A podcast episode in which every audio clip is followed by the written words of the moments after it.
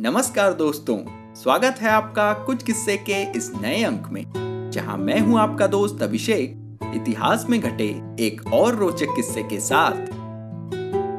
तो किस्सा कुछ यूं था कि जब डोगरा लड़ाकों के पराक्रम से सुरक्षित हुआ पुंछ इलाका।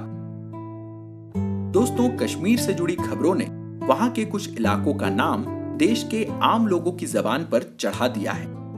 वैसे तो पिछले कुछ महीनों से जम्मू कश्मीर में शांति है, मगर अनुच्छेद तीन सौ सत्तर की समाप्ति और इस राज्य को केंद्र शासित राज्यों में विभाजित करने से पहले हम सब वहां के अनंतनाग, बारामूला, कुपवाड़ा और पुलवामा जैसे कई इलाकों का नाम सिर्फ अप्रिय घटनाओं के कारण ही याद रख पाते थे, और इन घटनाओं का कारण भी हम सबको बखूबी मालूम है। वो है पाकिस्तान। पाकिस्तान की तरफ से कश्मीर को अस्थिर करने के लिए बहुत सी रणनीतियां अपनाई गई, मगर एक तरीका वे नियमित रूप से आजमाते रहते हैं और वो है आतंकी भेजने का।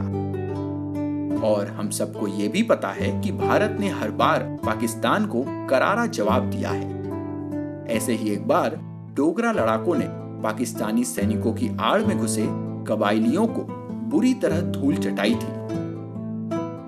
मित्रों, यह किस्सा साल उन्नीस सौ सैंतालीस का है।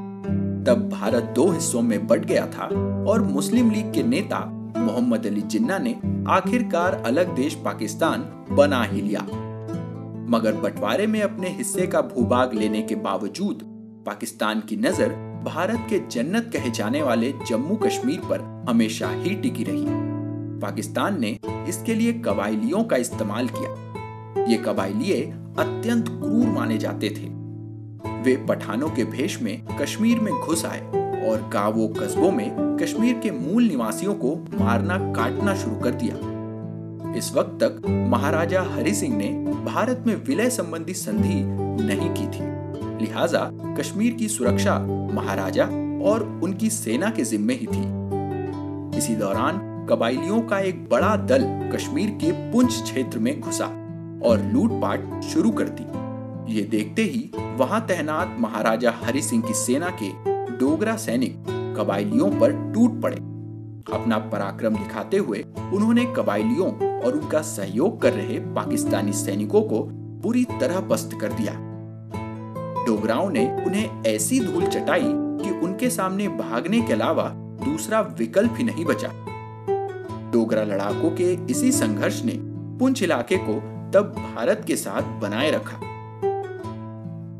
दोस्तों, पाकिस्तान के दुस्साहस का मुंहतोड़ जवाब देने वाले संघर्षों के ऐसे ही किस्से आप हमसे सुनते ही रहेंगे, लेकिन आज का किस्सा बस यहीं तक। अगर आपको ये और हमारे पिछले किस्से पसंद आ रहे हैं तो इसे अपने यारों दोस्तों के साथ शेयर करें।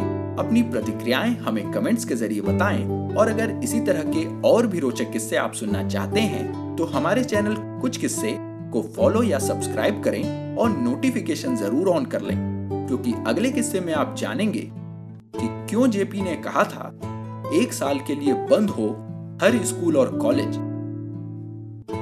तो दोस्तों, आज के लिए बस इतना ही। जल्द मिलेंगे इतिहास में घटे एक और दिलचस्प किस्से के साथ। तब तक के लिए अपने दोस्त अभिषेक को दीजिए इजाजत। नमस्कार, जय हिंद।